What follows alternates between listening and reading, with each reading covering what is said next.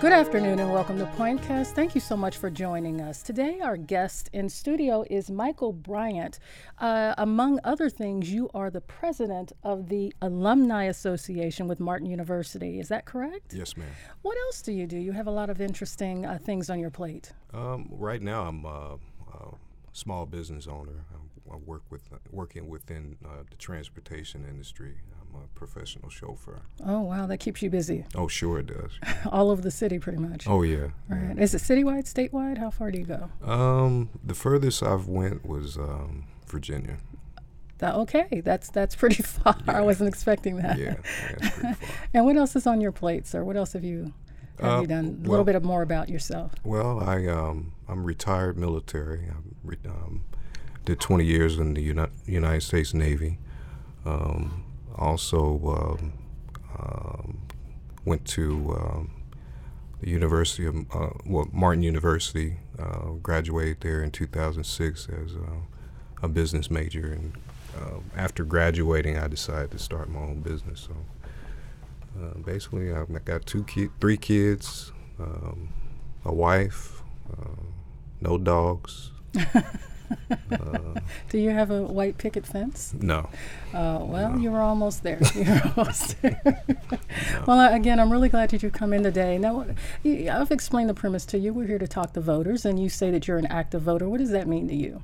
An active voter is a, um, a voter that's uh, concerned about uh, the well-being of our country. I think mm-hmm, mm-hmm. someone who's who would like to see um, folks represent our country well and, mm-hmm and uh, be there for for the people of this country. Absolutely. Okay. Okay. Um, there are a lot of things on the docket today that we could talk about, but I really want to start with a Supreme Court ruling that just came down regarding uh, transgender troops in the military. Um, the Supreme Court has decided to support uh, the Trump restrictions uh, in that they would uh, basically not allow transgender troops in the military moving forward and give DOD more discretion with existing personnel. How does that strike you, being former military? Um, wow, I, I, I hadn't heard that. Um, you know, I, I, I know w- when I was in the military, they had just uh, allowed women to uh, participate in combat combat situations. Mm-hmm. Um, I was a little skeptical at first, but as long as after a while, I realized that as long as they're able to do the job mm-hmm. and uh, uh, stay focused on the task at hand, mm-hmm. Uh, it shouldn't matter what what uh, what gender you are. And so, how does that play out, do you think, with people who are changing their gender or who have changed their gender? You mentioned being skeptical. Do you then understand why uh, military officials may be skeptical? Uh, well, it, the, the, most important thing about being in the military is, as, as far as my experience, is um, you want to be able to. Um, I mean, we all have a, a goal, and that goal has to uh, continue to be um, um, focused on throughout whatever situation you're going through with within the military. I mm-hmm, mean, you, mm-hmm. you don't want to. I mean, you don't want to have folks that's um, distracting you from that goal at the at, at the time. So you know, as long as it, as far as I'm concerned, as long as it doesn't affect what we're what we're um, you know out you know as far as our our, our mission is mm-hmm, mm-hmm. Uh, as long as it don't affect the mission it shouldn't be a problem right so yeah. a lot of these political issues i'm learning as we talk to more voters that some people just don't have a strong enough opinion to disallow it mm-hmm. it sounds like you may be one of those people mm-hmm. okay you fall yeah. into that camp sure okay sure. okay and how long were you in the military I did 21 years in the military. Wow. Well, uh, before we go any further, I want to thank you for your service to this country. Thank you. Right, right. So, one of the other big stories that uh, we can't ignore is this federal shutdown. But what's starting to happen is the indirect uh, impact on other aspects. For instance, there are food banks that are afraid that they're going to run out of food as they're trying to service a larger amount of people than they were expecting to. Uh, in Baltimore, the BWI, the, uh, the airport there, uh, is uh, has closed uh, one of its uh, check-in areas because of the high rate of people calling in, not being able to make it to work because they don't have the funds. Uh, is this something that uh, I'm sure you probably have heard, but is this something that has a direct impact on your life? Um, not necessarily. Um, I mean, it has an impact. I mean, as a leader, um, I, I want to see people succeed, and you know, this country was was built on you know um, everybody being having an opportunity to be successful. When you when you put people in in positions where you know um, lack of food, you know the, the bare necessities of life, mm-hmm. uh, to be able to eat. I mean mm-hmm. that's that's tragic, you know. And, and with this being a you know a world leading nation, um, that, that's I think it's unacceptable. Mm-hmm. You know, um, uh, we have the the economic strength, we have the um, we have the wit, we have the um, uh, the manpower to to to uh, avoid a lot, a lot of this stuff. Mm-hmm. You know, it's it's just disturbing to me. What is disturbing in particular? Uh, well, the way the way the um, uh, our leaders of this country has, you know, I, think they've they've put themselves in a position where you know they've they they're not doing what they're supposed to do as far as uh, making sure this com- this country's taken care of. Mm-hmm. I mean, food is an issue, but mm-hmm. you know, um, it, it, can get this situation get, can get worse if it's not taken care of. Yeah. Okay, Michael, you talked a little bit about this thing going really bad really quickly. Let me mm-hmm. give you a scenario. Um, there uh, was an air traffic controller talking about being forced to come into work and then looking around him at a situation where there used to be 200 of them, now there's 50 mm-hmm. of them. Um, and it's and uh, they're dealing with something they didn't think they would have to deal with. Uh, not just people uh, being furloughed, but some people are just quitting. Mm-hmm. They're quitting like they're gone. So even if there's a callback, there's a whole bunch of people who are going to be missing. Right. Right. So what does that look like? Because you got people they they have to do something. They right, can't wait right. and try to, you know, they they don't know how to wait this out. Yeah. Right. Yeah. Well, you know, there, there's people that's got to eat. You know. Mm-hmm. Um, uh, you know, if you if, if I was waiting on a check, you know, to to pay my bills, to to make sure my family is taken care of, or just the simple things like putting gas in my car to get to work is is is starting to become an issue for a lot of these folks. Right, so, right. you know, um, uh, you know, you got to do what you got to do. You mm-hmm. know, that's, that's that's the American way. You know. So, so, you're not upset with some of those federal workers who decided to no, just not at all. I mean, they got to do what they got to do. Got to do what they got to yeah, do. Absolutely, yeah, right, absolutely. Right. Now, this all started with a discussion um, uh, in the, uh, I believe, in the Oval Office, where uh, three primary leaders came together, and there was a declaration made that uh, a person would be proud for a shutdown to happen mm. in order for the wall to be built because it's that important to national security. Mm. I want to talk to you about national security. You're sure. a military man. Uh, how important is national security to you? It's, it's very important. Um, one of the things that um, I learned when I was in the military was how important it was for us to, uh, military men and women of this country, basically fight for freedom. Freedom mm-hmm. is not free. Mm-hmm. And in order to continue to, to uh, uh, uh continue our uh, democratic type uh, um, um, way of life, mm-hmm. I mean, you have to be able to protect that. I mm-hmm. mean, there's a lot of nations out there that don't want to see us succeed, and, mm-hmm. and they want us to be in a position where uh, where they're they're in control of uh, everyone's well well being. Mm-hmm. And um, in this country, we have the freedom to to make our decisions and to to be as, as successful as we want to be in this country. Mm-hmm. And that's that's the beautiful thing about this country. I I've seen, um, been to a lot of countries where, you know, uh, folks don't have the opportunities that we have in mm-hmm. this country, and, mm-hmm. and, you know, I, I love you, uh, this United States of America, and it's it's uh, it's been a blessing to me, to my family, mm-hmm. and uh, I, and I want to continue to see that uh, succeed mm-hmm. for my future family. For so. your future family. So, as far as the wall is concerned, you would support that? The law. The wall. The, the wall. wall. Yes. Would you support the building of infrastructure you know, along that border? You know, the wall is is in. To be honest with you, I think the wall is a silly idea.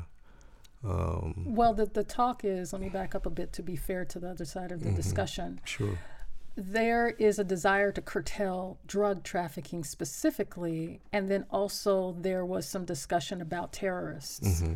entering. Sure. The latest talks were about large caravans of people kind of just rolling in mm-hmm. and becoming a burden on the southern border. Sure.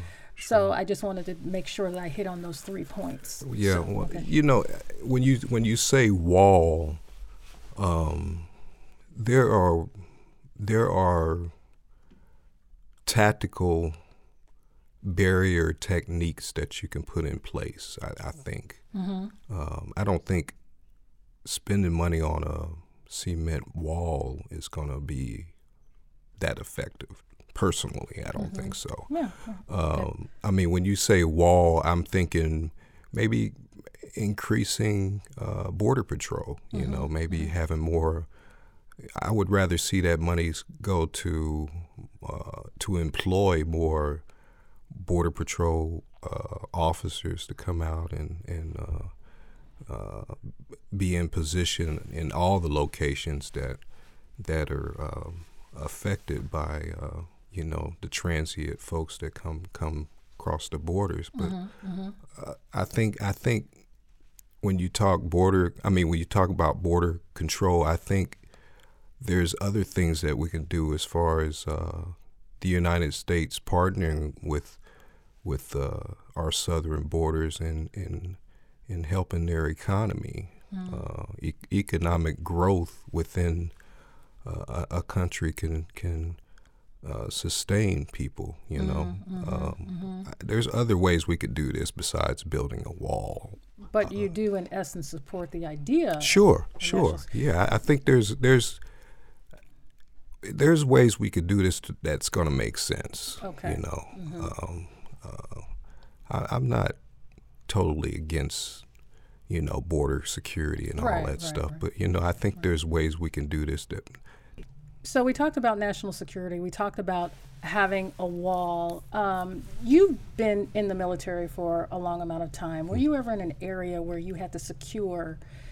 Uh, your presence in that area where you had to barricade or secure an area um, and, and understand the concept of creating safety on one side versus another? Sure, sure, I have. Um, What's explain to us what that's like and why that's necessary? Well, I mean, it's it's it's. Um, I spent the uh, about a year over in Kuwait um, during Desert Storm, and um, uh, I mean, when you're of course, as a I was an enlisted man, um, and I worked security, and you know, were was in positions where I had to, you know, be in full gear and you know, carry the rifle and all that stuff, you know, and uh, you know. It, a lot of information that's put out on a regular ba- on a daily basis is not really shared with with with everyone Mm-hmm. Um, but you always knew that uh, there were situations that, that could arise. So you was always, you know, always on point, always on, you know, your your best guard mm-hmm. during those situations. And you know, it's it's it's important to, like I said in the beginning, you know, the mission is always um, uh, is always first. You mm-hmm. know, so uh, when you're in those positions, you're always, you know, we've already been trained to, to, uh, uh, you know, not worry about all the other stuff that's going on, but but the mission at hand. So. And you bring a different perspective to it because again, those who are totally against um, or maybe they're totally for completely open borders, mm-hmm. are afraid that our national security uh, plan mm-hmm. that includes a wall or any type of barrier is going to be purely racist. Sure. And security is profiling. Yeah. Right. Yeah. So, you having secured us mm-hmm. as a military man, could you talk a little bit about the training to help us understand? Um, you know what what you have to look for and, and what you're trying to prepare yourself for and what you're protecting against well you know that's uh, when you talk about um, uh, identifying you know um, folks that that you may feel is is, is could be a threat mm-hmm. um, it's it's tough to do you know I, I I I've seen you know I've been around uh, folks that um, made bad decisions as far as uh, uh, uh identifying who may be or, or who is, uh, you know, could be a threat. Mm-hmm. And um, you know, it's, it's it's a tough tough. You know, you can make some really bad decisions. What makes it so tough for those who are on that line? Well, when you're in a hostile environment, mm-hmm. you know, you you everybody's suspect. So, mm-hmm. you know, even though you may it, it takes a while to understand, you know, and to really see what's really going on, but you know, it, it, you know, if you're if you're in a hostile environment, you know everybody's suspect. So you know it could be you know, someone that you know for a fact is not going to be a threat, but uh, because of the environment, it makes it tough to to you know decipher what, what's what's good and what's bad. You Have know? you been in a threatening situation in that role? Uh, you know, I've never been. You know, I've been blessed to not be in a situation like that. Mm-hmm. Um, but I've seen how radical a situation like that can be, mm-hmm, you know, mm-hmm, just mm-hmm. by being around folks who who've seen, you know. And how radical did it get around you? Um, well, nobody got killed. Good news. but, but uh, you know, it did get get a little ugly. But you know, it, it happens. You mm-hmm, know, and mm-hmm. you know, you have to, you know. Uh, uh, take the good with the bad in those situations. when you say it happens, what happens? Uh, well, it happens when you know. There's times when you have to make decisions that that uh, that don't seem fair. Mm, mm-hmm. Um, when it comes to securing uh, people's lives, you know. Oh, I see. Um, but you know, it, as long as nobody, you know, like I said, no one gets hurt, you know, it's mm-hmm. it's okay. You know, you can always apologize later. You know, so. after you've made sure that there's no threat. Right. Exactly. Do you think that that's what possibly the issue may be on the border? That some people see it as a hostile environment and some people don't. You know, I don't. I don't know too much about. Um, you know what's really going on in the southern borders. Um, I don't know the details. Mm-hmm. From what I've seen, of course, you know, the media tells you one thing, but mm-hmm. it could be a totally different situation. But mm-hmm. uh, from what I've seen, it, it doesn't look. Uh, it doesn't look like a threat. It looks mm-hmm. like folks are tr- trying to make a better, you know, trying to uh, come here to to better themselves, mm-hmm. uh, which is something that you know we've uh, this country is built on folks coming to this country and, and making a better life for themselves. So I don't I, I don't know how how much of this is is a is a problem as far as our our security is concerned, or if it's just folks that's just trying to make a better life. You know, it's mm-hmm, it's, mm-hmm. it's hard to, to decipher from the TV.